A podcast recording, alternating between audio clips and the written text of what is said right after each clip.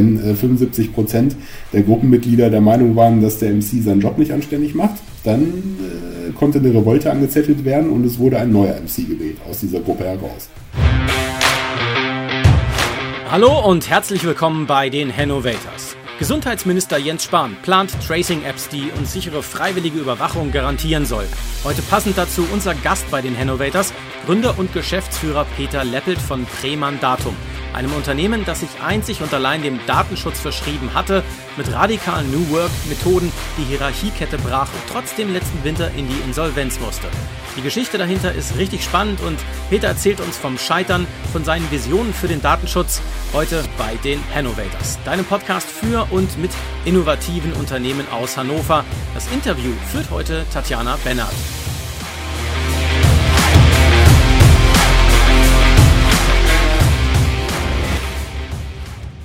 Hallo und herzlich willkommen zu einer neuen Podcast-Folge von den Hannovators. Heute Buzzword Bingo mit Peter Leppelt, Experte für Cybersecurity. Und wir sprechen über New Work, Agilität, Digitalisierung und ein Insolvenzverfahren. Aber fangen wir erstmal ganz von vorne an. Peter, stell dich doch mal unseren Zuhörern und Zuhörerinnen kurz vor. Was machst du? Wer bist du?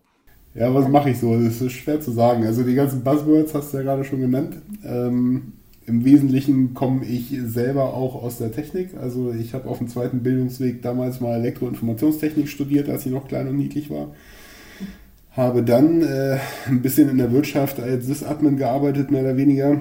Ähm, das erschien mir noch nicht als Weisheit letzter Schluss. Ähm, und habe dann entsprechend, äh, bin ich nochmal zurück in die Anstalt gegangen, also habe noch ein bisschen als wissenschaftlicher Mitarbeiter mich verdingt äh, mit dem Ziel der Promotion hatte dann irgendwann 2007 die grandiose Idee, eine Firma zu gründen und dachte mir, ach, das kannst du auch äh, während der Promotion, also während ich die Dissertation zusammenschreibe. Ähm, und Spoiler konnte ich nicht. Ne? Also die hat sich dann erledigt Super. und dann hatte ich halt von 2007 bis 20, Ende 2019, also Ende letzten Jahres, ähm, ja, zwei Firmen gegründet insgesamt.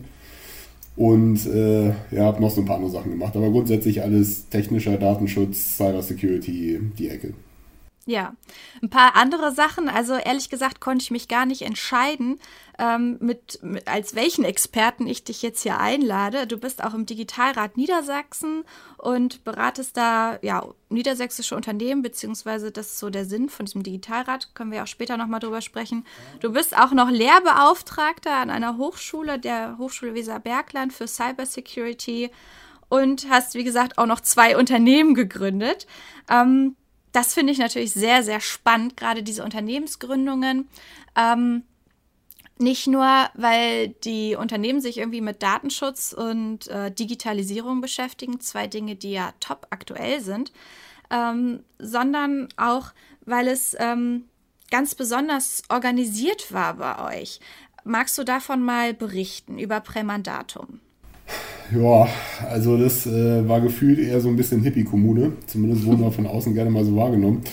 Ähm, was allerdings auch nicht so richtig der Fall war. Also vielleicht erstmal die Überlegungen, die zur Gründung der Prämandatum geführt hat. Ich habe seit Mitte der 90er, also so Mitte, Ende 90er, ähm, habe ich begeistert beobachtet, wie bereitwillig Menschen Daten in Computer eingeben, weil es ja auf dem Bildschirm steht. Ne? Mhm. Also da steht halt, äh, bitte geben Sie jetzt hier Ihren Namen, Kontonummer, äh, Adresse, Körbchengröße, was auch immer ein. Und die Leute haben es getan, weil das steht ja da. Ne? Also müssen sie das ja tun.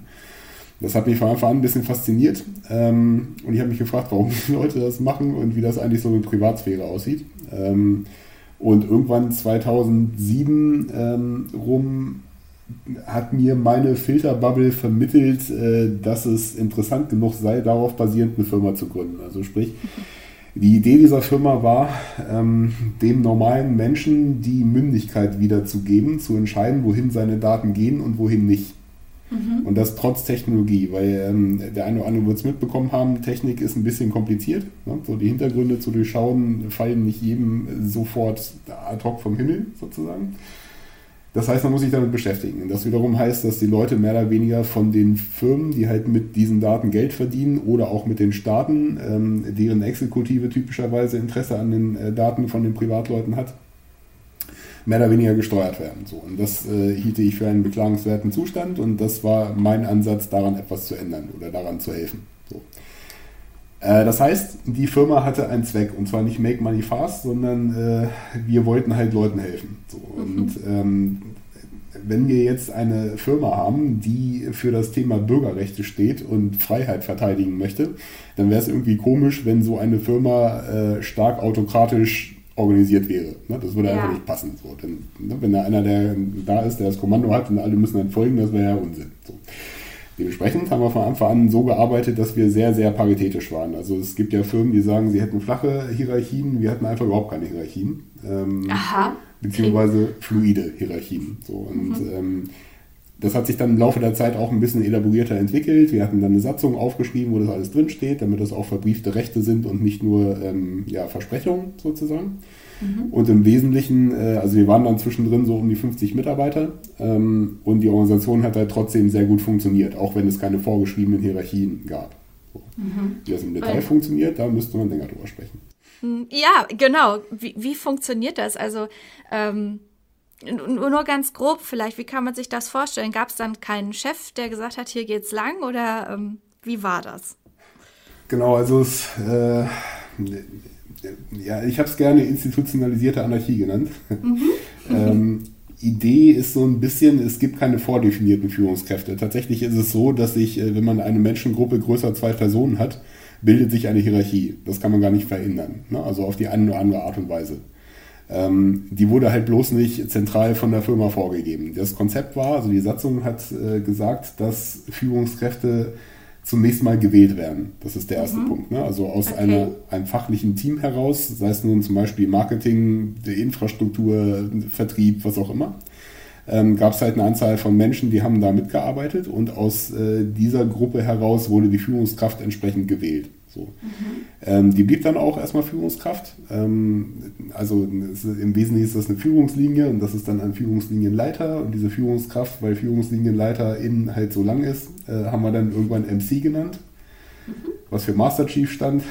Es wurde im Team bestimmt, ich konnte nichts dafür. Und dieser Master Chief oder Master Chief in, also der oder die MC, ähm, hat dann in dieser Gruppe, in diesem Team tatsächlich das Sagen gehabt. Also ähm, der oder die konnte auch tun, was sie wollte, mehr oder weniger. Also ähm, konnte das auch sehr autoritär führen, diese Gruppe, ähm, konnte es aber auch basisdemokratisch machen. Das oblag komplett dem MC. So. Mhm. Ähm, wichtig war halt bloß, dass die Gruppe funktioniert hat, weil es gab nämlich noch die, das Regulativ, dass dieser MC nämlich auch abgewählt werden konnte. Ne, das mhm. heißt, wenn 75 äh, Prozent der Gruppenmitglieder der Meinung waren, dass der MC seinen Job nicht anständig macht, dann äh, konnte eine Revolte angezettelt werden und es wurde ein neuer MC gewählt aus dieser Gruppe heraus. Ja. Ähm, das ist in der Praxis in diesen zwölf Jahren nicht ein einziges Mal vorgekommen, aber es hat dazu geführt, dass MCs von sich aus öfter abgetreten sind, wenn sie nämlich gesehen haben, dass das alles keinen Sinn ergibt oder dass sie das nicht wollen oder dass ihnen das einfach keinen Spaß macht. Ne? Ja. Also man konnte diese Funktion eben auch mal ausprobieren, was in anderen Firmen typischerweise nicht so ist. Ähm, und es hat auch überhaupt keine, keinen Malus gehabt, wenn man daran gescheitert ist. Ne? Also ja. sprich, wenn man einfach festgestellt hat, okay, das ist nichts für einen, dann tritt man zurück und dann ist man halt wieder normaler Mitarbeiter. Da spricht überhaupt nichts gegen. Das wurde vom System her durchaus gefördert, das zu tun, um halt mal zu gucken, wie möchte man sich weiterentwickeln, was ist für jemanden etwas und was nicht. Mhm. Mhm. Äh, diese Revolte-Funktion ging übrigens hoch, also hoch in Anführungszeichen bis zur Geschäftsführung. Das heißt, es gab. Bis zu dir? Genau, das heißt, es gab drei, ja, irgendjemand muss ja der Geschäftsführer juristisch sein. Ne? Das, das geht ja, ja, nicht, ja. Ne? Ähm, und äh, genau, das heißt, wenn 75 Prozent der Gesamtmitarbeiter der Meinung waren, dass ich meinen Job nicht anständig gemacht habe, dann hätte ich genauso wegrevoltiert werden können. Und dann wäre aus, dem Gesamt, aus der Gesamtbelegschaft ein neuer äh, GMC, so wurde das genannt, ähm, gewählt und dann wäre der halt Geschäftsführer gewesen. Ja, und hattest du davor nicht Angst, dass du so, ich sag mal, dein Baby, die Firma verlieren könntest? Warum denn, frage ich. Also ich habe das so gebaut, weil ich da gerne arbeite, äh, gearbeitet habe und weil ich mit den Leuten auch gerne gearbeitet habe. In welcher Funktion ich das mache, ist mir komplett egal. Also sprich, äh, also tatsächlich war ich auch nie der extrovertierte, extrovertierte, Herrgott, extrovertierte Typ. Ich, halt, mhm. ähm, ich war ja, wie gesagt, so ein Prototypen-Nerd. Das heißt, ich habe mich am wohlsten gefühlt im Keller und das Einzige, was leuchtet, sind Monitore. Ja, dann bin ich zufrieden. Und äh, dahin wäre ich auch gerne zurückgegangen. Das wäre auch kein Problem gewesen. Ja, ja. Du sprichst von wir und dass ihr zu Hochzeiten 50 äh, Mitarbeiter hattet. Was für ein Schlagpersonen konnte man da finden? auch das ist eine interessante Frage, aber ich glaube so größtenteils alles. also wir hatten ziemlich krasse Freigeister, ähm, die alles anders gemacht haben. Wir hatten Leute, die ähm, auch auf Basis ihrer Erfahrungen in anderen Unternehmen sehr konservativ gearbeitet haben. Wir hatten Leute, die möglichst wenig äh, Kommandos bekommen wollten, sozusagen, also die sich gerne selber gesteuert haben. Wir hatten Leute, die bräuchten, also wollten quasi alles häppchenweise vorgekaut haben und haben es dann anständig gemacht. Ne? Also es war mhm. von der Mentalität her alles sehr, sehr unterschiedlich. Ja. ich glaube auch immer auf die Mischung kommt es an. Ja, und war das auch, ähm, also ich, ich, höre immer wieder davon, ja, sowas geht halt nur in so einer, ich sag mal, jungen Bude, in so mit so Gründern und so. Wie war denn so die Altersstruktur bei euch? ähm, interessante Frage. Also es ist schon jung, aber jetzt auch nicht sehr jung. Ne? Also es, wir waren jetzt nicht ein Bunch of Hipster, das will ich jetzt nicht sagen. Mhm. Ähm, ich würde mal sagen, der Schnitt lag so um die 30, 35, mhm. irgendwo die Ecke. Ähm, gab ein paar Leute über 50, die waren aber zugegebenermaßen selten. Ähm, die meisten waren so in den 30ern ähm, und halt ein ganzer Haufen in den 20ern. Ja, ja. Und du sprichst immer wieder auch an, dass dir das total Spaß gemacht hat, mit den ganzen Menschen, mit deinen ganzen Mitarbeitern auch ähm, zu arbeiten. Und wie war das von der Ausbildung her? Also waren das dann tatsächlich alles ITler oder ähm, hat sich das auch durchmischt? Das hat sich sehr durchmischt. Also wir hatten da Marketing-Leute, ähm, die, also so eine Grund, Grundtechnik-Affinität hatten sie alle, glaube ich. Das kann man schon mhm. so sagen. Aber äh, keinesfalls alle eine formale Ausbildung in der Richtung. Ähm, mhm. Wir hatten natürlich auch äh, Buchhaltung war da, Vertrieb war da. Ähm, war schon recht durchwachsen. Ne? Wir hatten auch einen ähm, äh, promovierten Techniksoziologen, auch sehr spannend. Und wir hatten äh, einen Lehramts Student, hätte ich fast gesagt, der hat auch studiert. Was ist man dann? Pädagoge wahrscheinlich, ne? Pädagoge wahrscheinlich, ja. Genau, und, hat, er hat, so E-Learning und sowas gemacht, ne? Also ja, das war schon ja. sehr heterogen. Äh, Juristen hat man natürlich auch, weil so ganz kommt man den Typen leider auch nicht vorbei. Mhm. Und ja. Und ähm, war diese Ausbildung in irgendeiner Weise wichtig für die, für die Prävolution bzw. für eure Innovation in der Unternehmen, in eurem Unternehmen? Nee, ich halte sowieso sehr wenig von formaler Ausbildung. Also es, beziehungsweise von nachgewiesener formaler Ausbildung. Ich finde es wichtig, dass die Leute sich aus, also aus intrinsischer Motivation weiterbilden mhm. ähm, und halt Wissen erlangen. Ne, wie sie das machen, ist mir komplett egal. Das ging mir für mich auch immer so. Dass ich studiert hatte, hatte einfach nur den Grund, weil ich neugierig war, wie der ganze Technikquatsch funktioniert. Ne, ich wollte das wissen. Und dementsprechend habe ich mir dann das, halt das Wissen angeeignet und für mich war halt der Weg eines Studiums sekundierend durchaus nett. Ne? Aber äh, mehr gelernt habe ich eigentlich eher zu Hause, wenn ich ehrlich bin. Ja. Ähm, und äh, genau wie das jemand macht, ist mir egal. Und gerade in der IT ist es geradezu sträflich, wenn man auf formale Qualifikationen achtet. Das ist einfach, dann kann man einfach nur einen Knieschuss begehen. Ja. Weil ich meine, es gibt wirklich Gold-Premium-Nerds, die haben einen abgebrochenen Hauptschulabschluss und die sind mindestens so gut wie jeder Promovierte. Ne? Also es ist mhm. wirklich, wirklich Unsinn, da irgendwie Wert drauf zu legen. Mhm. Okay. Ja, magst du nochmal berichten, was ihr noch so an, ja, ich sag mal, Innovation hattet bei Prämandatum? Ja, das ganze Geschäftsmodell, ne? Also wir haben halt Datenschutz, Datensicherheit vertickt und 2007 war das jetzt wirklich nicht interessant. Im Sinne von, es hat einfach überhaupt keinen gejuckt. Das ist ja heute noch schwierig. Äh, hat jetzt in den letzten paar Jahren zwar einen Hype erfahren, aber äh, es wird trotzdem kein Geld dafür ausgegeben. Ne? Also man mhm. denkt, das ist in aller Munde und total wichtig und es gibt unfassbar viele Lippenbekenntnisse. Ja. Aber es ist halt nichts, wofür man Geld ausgeben möchte. Ne? Es ist nicht sexy. Also wenn man Datenschutz, Datensicherheit einkauft, dann hat man ja nichts davon als Firma erstmal. Ja, ja. Also man hat keinen Mehrwert. Man hat, also es ist, die Arbeit ist nicht erleichtert worden, ganz im Gegenteil, man produziert damit Arbeit. Ähm, ich habe nichts mehr, was ich dem Kunden verkaufen kann. Ich habe einfach überhaupt nichts davon gefühlt. Ne? Das heißt, alle Leute äh, stellen sich mit dem Gesicht in die Kamera und sagen, hier ist voll wichtig und wir legen da höchsten Wert drauf und in Wirklichkeit tut es einfach niemand. Und das ist jetzt schon schwierig oder jetzt immer noch schwierig und 2007 war es praktisch unmöglich. Hm. Trotz DSGVO. Ja, genau. Also DSGVO ist so eine Jagd nach Compliance. Ne? Also man mhm. muss da unterscheiden zwischen Sicherheit und Compliance. Okay. Und Compliance ist halt, äh, jemand, ein Jurist macht einen Stempel drauf, dass ich sicher sei und Sicherheit ist halt echte Sicherheit. Das eine hat mit dem anderen überhaupt nichts zu tun. Gar nichts. Mhm. Du, du, betonst immer so ein bisschen, ihr wart eigentlich ziemlich früh dran. Ähm, mit 2007. Und wie, wieso, wieso dieses Thema dann?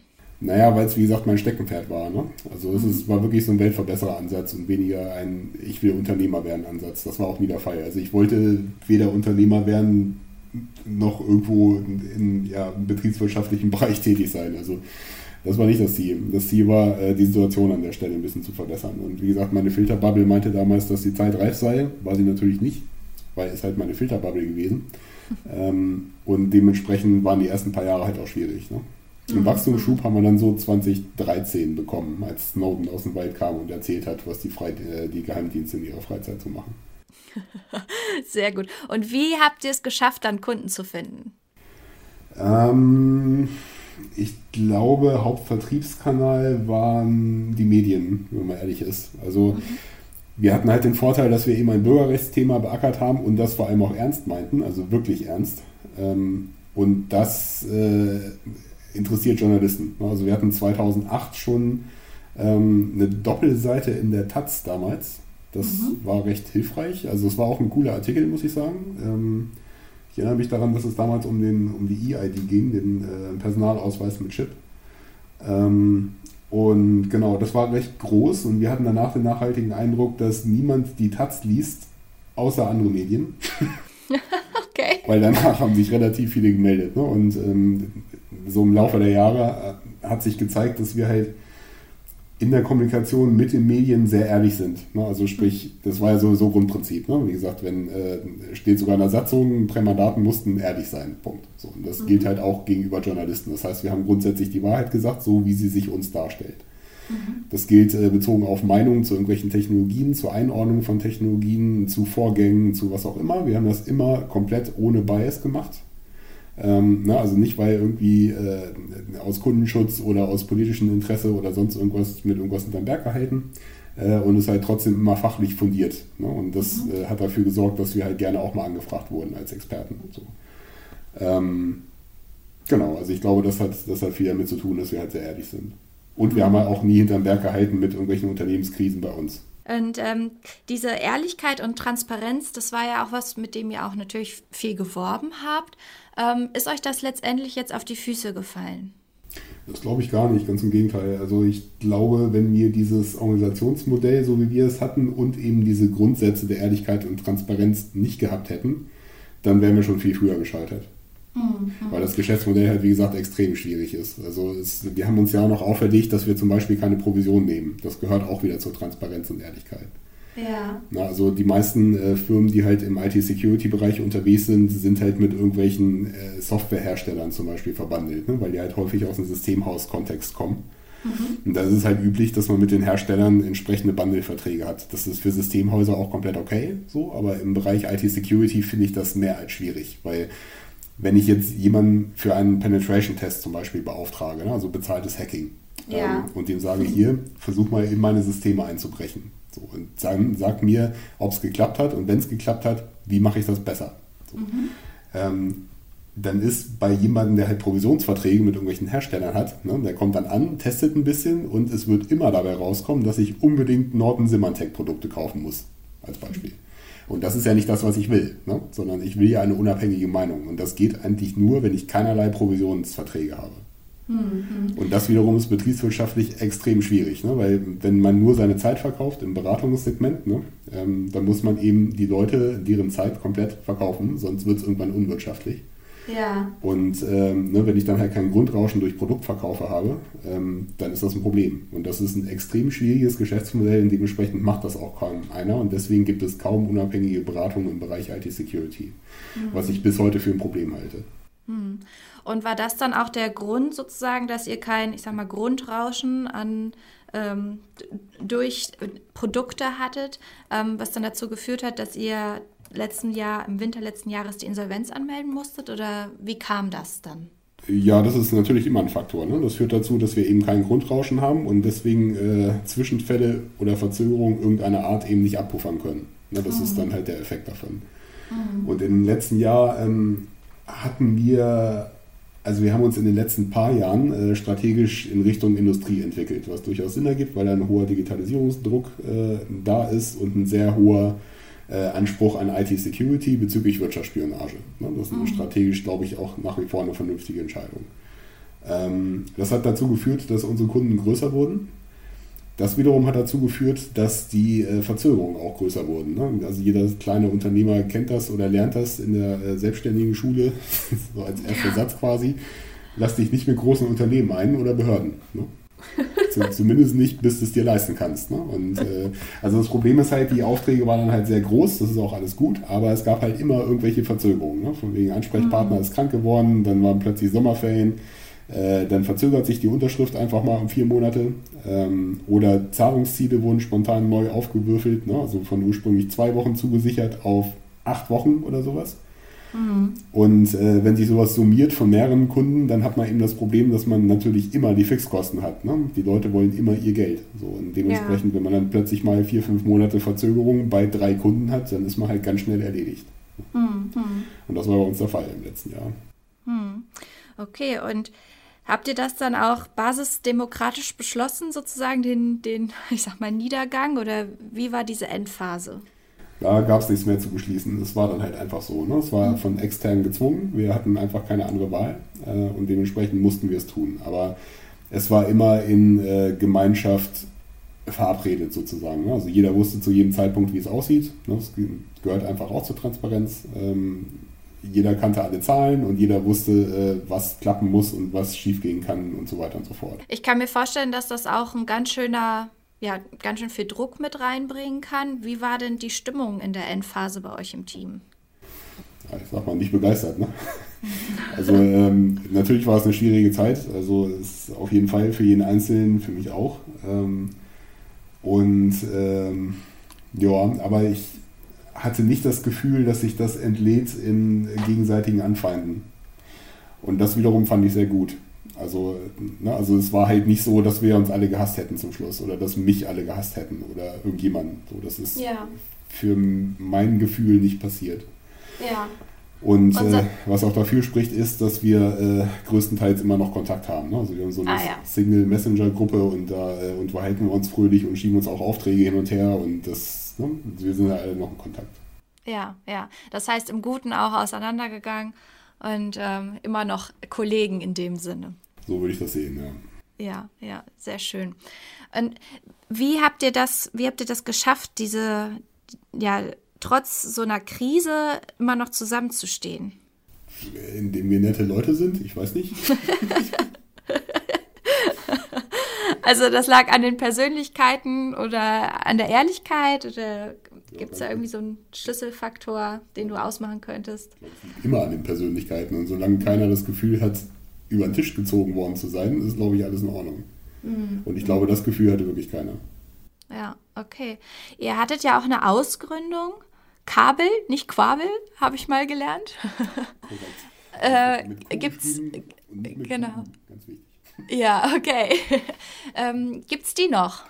Ähm, da laufen noch Verhandlungen, äh, ob jemand die Technologie übernehmen möchte, aber die Firma als solche nicht mehr nehmen. Mhm, okay. Magst du von dieser Technologieentwicklung mal erzählen? Weil es ist ja auch eine Innovation, sogar eine Produktinnovation. Ja. Wie, wie kam es dazu? Ähm, das war eine Idee aus der Prämandatum heraus, die wir schon 2011 hatten. Aber wie das bei kleinen Unternehmen so ist, alles andere ist immer wichtiger. Ähm, und dann verschwand das so ein bisschen in der Schublade. Und als dann der Snowden rauskam, ähm, haben wir uns so ein bisschen in den Arsch gebissen, dass wir es bis dahin nicht fertig hatten. Und zwar äh, war da die Idee, eine Cloud-basiertes, ein cloud-basiertes System anzubieten, was immer und überall alle Dienste, die darauf laufen, Ende zu Ende verschlüsselt anbietet. Mhm. Ähm, das heißt, äh, es war im Wesentlichen eine Kryptographie-Plattform, so Kryptographie as a Service, so könnte man es vielleicht nennen. Also mhm. sprich, wenn ich jetzt ein Startup bin und irgendeine App entwickeln möchte als Beispiel oder ein Programm oder was auch immer, ähm, dann, Moment, dann ähm, kann ich einfach Kabel nehmen sozusagen und Kabel kümmert sich komplett um das Thema Verschlüsselung und Kommunikation. Mhm. Ich kann mich einfach nur auf meine App konzentrieren. Ähm, und das hat diverse Vorteile und der größte Vorteil ist, ich brauche die Kryptographie, die Verschlüsselung nicht selbst zu machen, denn wenn ich Verschlüsselung selber mache, dann werde ich mir ins Knie schießen. Auf jeden Fall. Na, also okay. Es gibt keine Firma, die das im ersten Anlauf jemals hinbekommen hätte. Das ist noch nie passiert. Das heißt, es ist eine gute Idee, wenn das jemand anders macht. Ähm, und das war halt die Idee, das anzubieten. Und Kabel war auch Open Source, also quelloffen ähm, und äh, genau für private Belange ohnehin kostenlos. Und wenn jemand damit Geld verdient, dann wollten wir was abhaben. Und da war auch wieder das vollkommen überraschende Problem, wir waren wie immer zu früh dran. Okay. Ungefähr fünf Jahre. Also die Technologie ist super gewesen, ist eigentlich auch immer noch und ist ihrer Zeit immer noch ein bisschen voraus, würde ich jetzt einfach mal behaupten. Ähm, aber wie gesagt, wir waren einfach zu früh dran. Das hat die Welt noch nicht verstanden. Und jetzt mittlerweile ist das ja ein bisschen besser geworden. Ähm, ne, also Ende-zu-Ende-Verschlüsselung zumindest kennt man jetzt. Ne? Also ja. die meisten so. Bei WhatsApp hat das ja sogar eingeführt angeblich. Man kann es ja nicht kontrollieren, weil es keine Open Source ist. Ähm, aber zumindest weiß die Welt jetzt, was Ende-zu-Ende-Verschlüsselung ist. Das mussten wir 2014 noch sehr, sehr umständlich erklären. Ne? Ja. Du sprichst es gerade an, Open Source. Ähm, habt ihr das dann patentieren lassen oder ist es ein Open Source oder wie, wie stehst du zu dem Thema Patente und Innovation? Also das Patentsystem, so wie es jetzt ist, finde ich falsch, ganz ehrlich. Mhm. Also das äh, nutzt den Leuten, die das nutzen sollte, so gar nicht. Äh, weil die Idee war ja, dass sich halt der Tüftler im Keller äh, gegen die Großkonzerne verteidigen kann. Ne? Das war ja eigentlich mal die Idee von den Dingen. Ähm, und das hat sich einfach so gar nicht bewahrheitet, weil das Patentierungsformat modsmäßig komplex und unfassbar teuer ist. Ne? Mhm. Äh, was dazu führt, dass der Tüftler im Keller sich genau gar kein Patent leisten kann und Apple, Microsoft, Google und so weiter unfassbar riesige Halden von Patenten anhäufen ne? für jeden Trivialunsinn. Mhm ähm, und dadurch mehr oder weniger die Innovation verzögern. Also ich halte das Patentsystem für ganz schlecht. So. Mhm. Ähm, nichtsdestoweniger haben wir bei Kabel eine, eine Basiskomponente der Technologie tatsächlich patentieren lassen.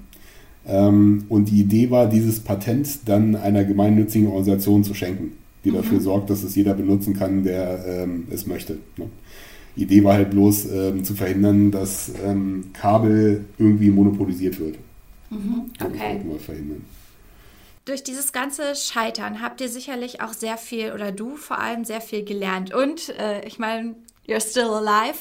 Ähm, wie ist es jetzt für dich weitergegangen nach, der, nach dem ja, ähm, Shutdown sozusagen von Prämandatum? ja, äh, ist eine gute Frage. Also ich habe mich dann im ähm, Dezember hauptsächlich, zweite Hälfte Dezember und den Januar habe ich mir so ein bisschen freigenommen, um mir zu überlegen, was möchte ich denn wohl.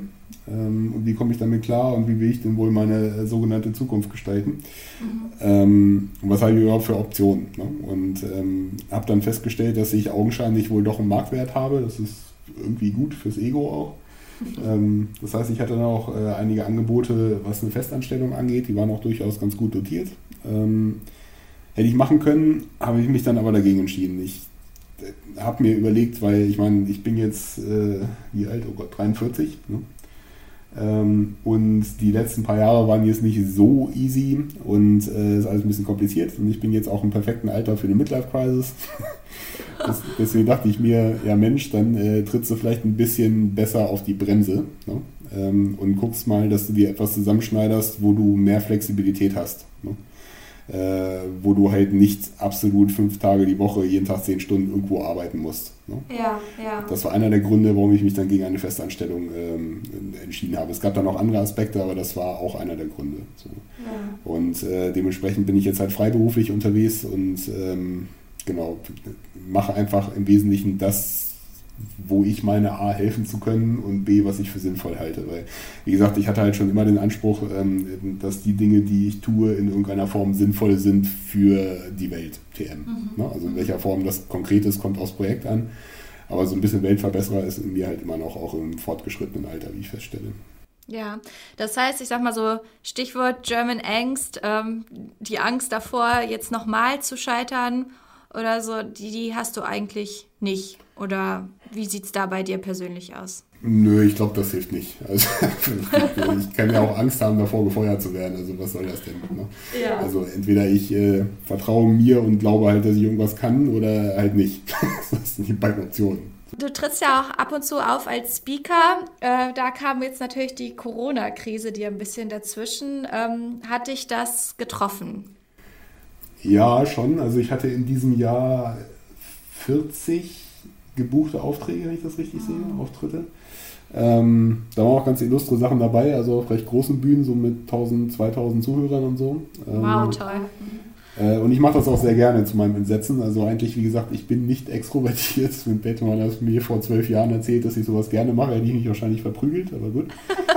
ähm, ich mag das gerne und offenkundig hören mir Leute ganz gerne zu. Insofern ist das, äh, mache ich das gerne. Und deswegen finde ich es schon schade, dass das jetzt wegkoronat wurde. Ähm, aber das ist Jammern auf sehr hohem Niveau, weil wirtschaftlich belastet mich das nicht wirklich. Ähm, ist natürlich ein Einkommensausfall, klar, aber es ist jetzt auch kein Drama. Ne? Also ich hänge davon nicht ab. So. Mhm. Ähm, das heißt, äh, ich werde einen Teufel tun, darüber jetzt lautstark zu jammern. Da hat es deutlich heftiger getroffen. Mhm. Okay, und das finde ich ganz spannend, dass du immer wieder betonst, du bist nicht extrovertiert und jetzt macht dir das auf einmal Spaß. Wie kam es dazu? Hast du irgendwie Kurse mitgemacht oder? Ähm ganz im Gegenteil. Also, äh, ich, wenn man jetzt einen Rhetoriklehrer fragt, dann wird er mir sagen, ich mache alles falsch. Ne? Ich spreche zu schnell, ich nuschel, ich benutze viele äh, äh, Fachtermini, äh, es ist alles furchtbar, was ich da tue. Aber irgendwie glauben mir die Leute, dass ich das ernst meine. Also ich scheine halbwegs authentisch rüberzukommen und wenn ich jetzt äh, die ganzen Rhetorik-Trips, äh, Trips, genau, die ganzen Rhetorik-Tricks befolgen würde, dann würde ich einfach klingen, als würde ich irgendjemand eine gute Nachtgeschichte vorlesen. Ne? Und alle würden sofort einschlafen. Und das ist, glaube ich, das Schlimmste, was man machen kann in den Bereichen IT-Security, Datenschutz, Bürgerrechte, Digitalisierung, weil das Thema so schon langweilig ist. Ne? Das heißt, das muss man irgendwie flockig rüberkriegen. Das heißt, äh, lieber authentisch bleiben und gegebenenfalls auch mal Unsinn erzählen oder nuscheln. äh, dafür halt irgendwie glaubwürdig dastehen. Ich glaube, das, das geht. Ja. Äh, Digitalisierung, du bist ja nun auch im Digitalrat Niedersachsen. Was ist das denn Langweiliges?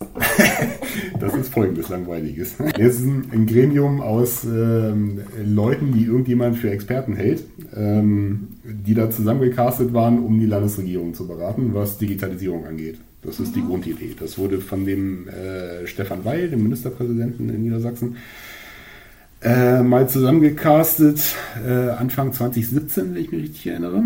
Ähm, und äh, da sitzen auch durchaus patente Leute drin, das kann man nicht anders sagen. Und ich halt. ähm, und äh, genau, also zum, zum Gutteil ProfessorInnen aus äh, ja, ganz Niedersachsen halt, ne, die sich mit äh, sowas wie Digitalisierung in der Didaktik oder in der Schule oder ähm, äh, Nutzerführung ähm, und so weiter beschäftigen. Ähm, ein Zukunftsforscher ist dabei. Ähm, ja, ich bin halt im Wesentlichen für IT-Security dabei. Ne? Mhm. Und wir beraten halt die Landesregierung, wenn es halt äh, um konkrete Dinge geht, die gerade in der Diskussion stehen und die halt entschieden werden müssen. Wie häufig trefft ihr euch da? Ähm, also echte Treffen würde ich sagen drei bis viermal im Jahr. Mhm. Ähm, es gibt allerdings noch einen äh, fröhlichen Austausch via äh, vollkommen überraschend digitalen Kanälen. Ja, super. Und ich meine, hast du da auch schon jetzt irgendwie einen Wandel durch Corona festgestellt? Also ist der Druck jetzt irgendwie ganz schnell digital irgendwas hinzubekommen, auch bei dem Digitalrat Niedersachsen gewachsen oder äh, merkt man das eigentlich gar nicht? Ja, aber im Digitalrat Niedersachsen weiß ich nicht, also weil wir müssen ja mit den digitalen Mitteln der Landesregierung dealen. Ne? Mhm. Und die sind halt leider sehr Skype-lastig zum Beispiel, was es nicht besser macht. Ähm, also das, das ging natürlich, ne? aber es, äh, ich glaube insgesamt als Gesellschaft haben wir jetzt in den letzten zwei Monaten unfassbar viel für Digitalisierung gemacht. Also alles das, was Deutschland in den letzten 15 Jahren verpennt hat, haben wir jetzt mal ad hoc aus dem Boden gestampft.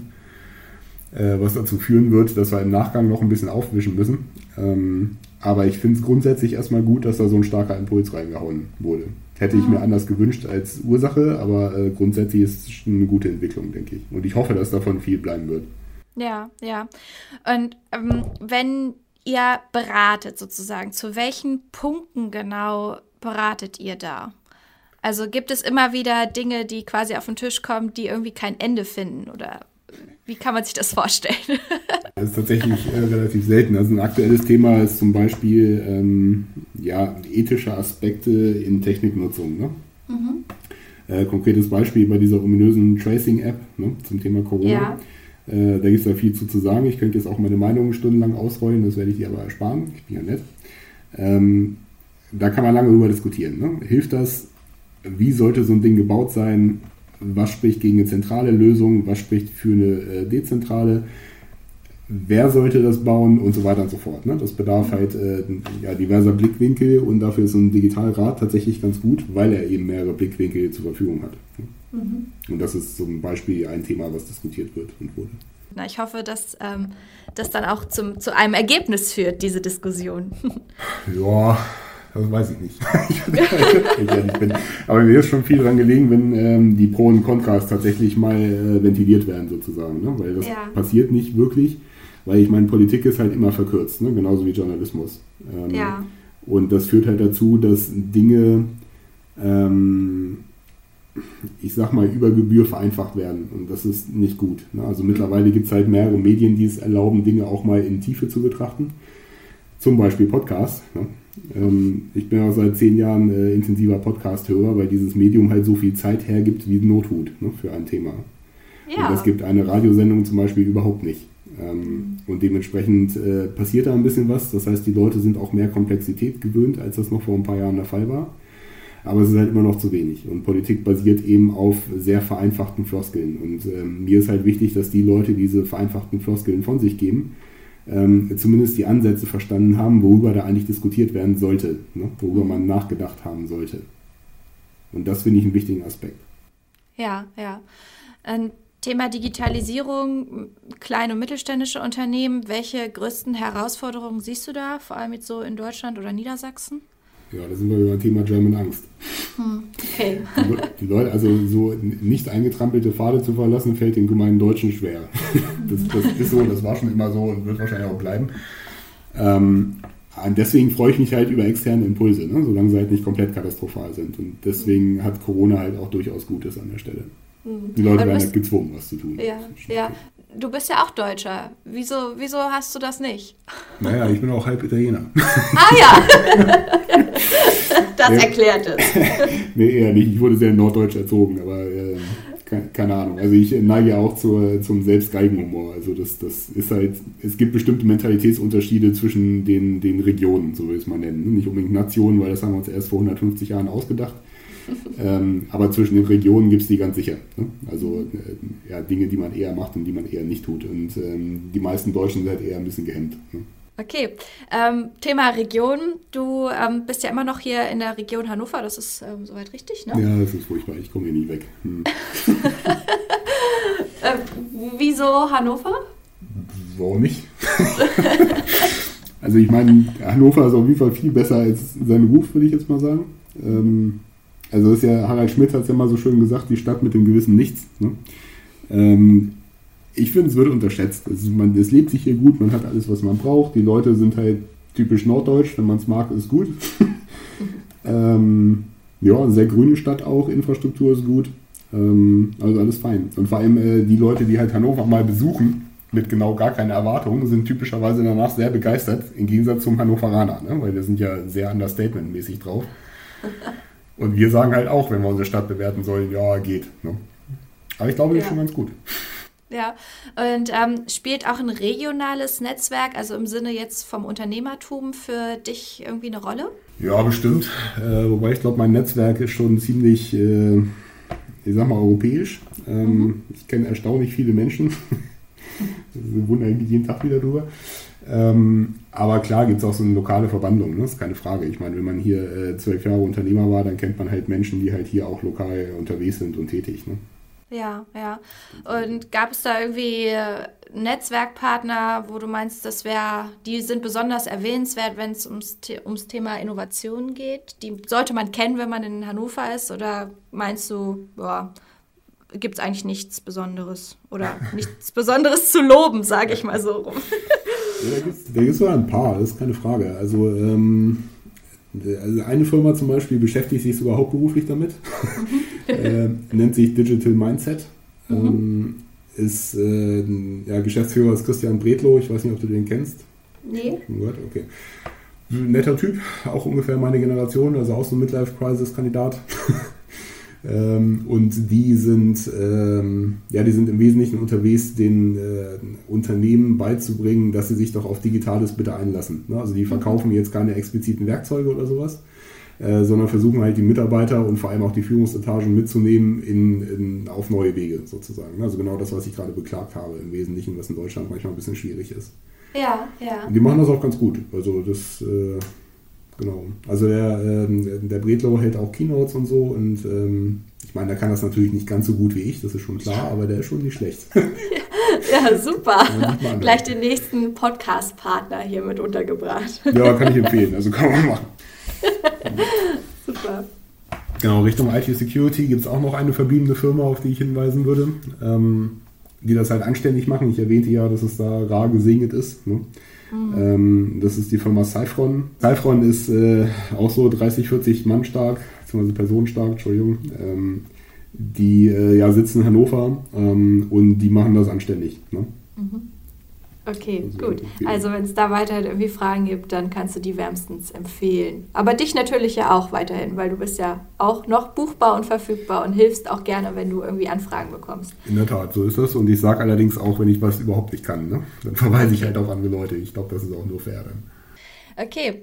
Ähm, Hast du aus deiner ganzen Unternehmerzeit noch irgendwie so einen Satz oder irgendwie einen Rat oder einen Appell, einen Ratschlag, was auch immer für unsere Zuhörerinnen? Ich weiß nicht. Ich glaube, es ist eine grundsätzlich gute Eigenschaft, alles anzuzweifeln erstmal und sich dann damit zu beschäftigen, aber auch die Offenheit zu besitzen, es dann für gut zu befinden. Okay. Ja, dann bedanke ich mich bei dir für dieses sehr, sehr spannende Interview. Wir haben sehr viel für uns mitgenommen, aber auch ähm, für unsere Zuhörerinnen, denke ich, viel an Infos einsammeln können, an Ideen, an ähm, ja, Blickwinkeln auf Innovation und auf die ganzen Buzzwords, die wir nun hier drin verarbeitet haben. Das war's mit der vierten Folge des Hannovator Podcast. Wir danken euch fürs Reinschalten, fürs Weiterleiten und fürs Verteilen, denn wir sind auf euch so ein bisschen angewiesen, um diesen Podcast populärer zu machen und freuen uns natürlich über jede Verlinkung und jeden Post. So am Anfang ist es ein bisschen schwer, erstmal eine Audience so ein bisschen aufzubauen. Wir vertrauen da aber ganz darauf, dass wir ja euch irgendwie spannende Themen liefern und dass ihr uns vielleicht auch spannende Themen liefert. Denn wenn ihr meint, ihr kennt jemanden oder ihr seid selber so jemand, der in diesen Podcast gehört, dann bitte nehmt Kontakt zu uns auf über unsere Website www.hannovators.de erreicht ihr uns. Da findet ihr übrigens auch alle anderen Folgen, natürlich auch auf Spotify, Deezer und iTunes. Wenn ihr uns da ein Like gebt und uns unterstützt, würde uns das wahnsinnig freuen. So kriegen wir ein bisschen mehr Reichweite. Wir freuen uns auch schon auf die nächste Folge, die kommt nächsten Donnerstag. Also bis dann, eure Hannovators.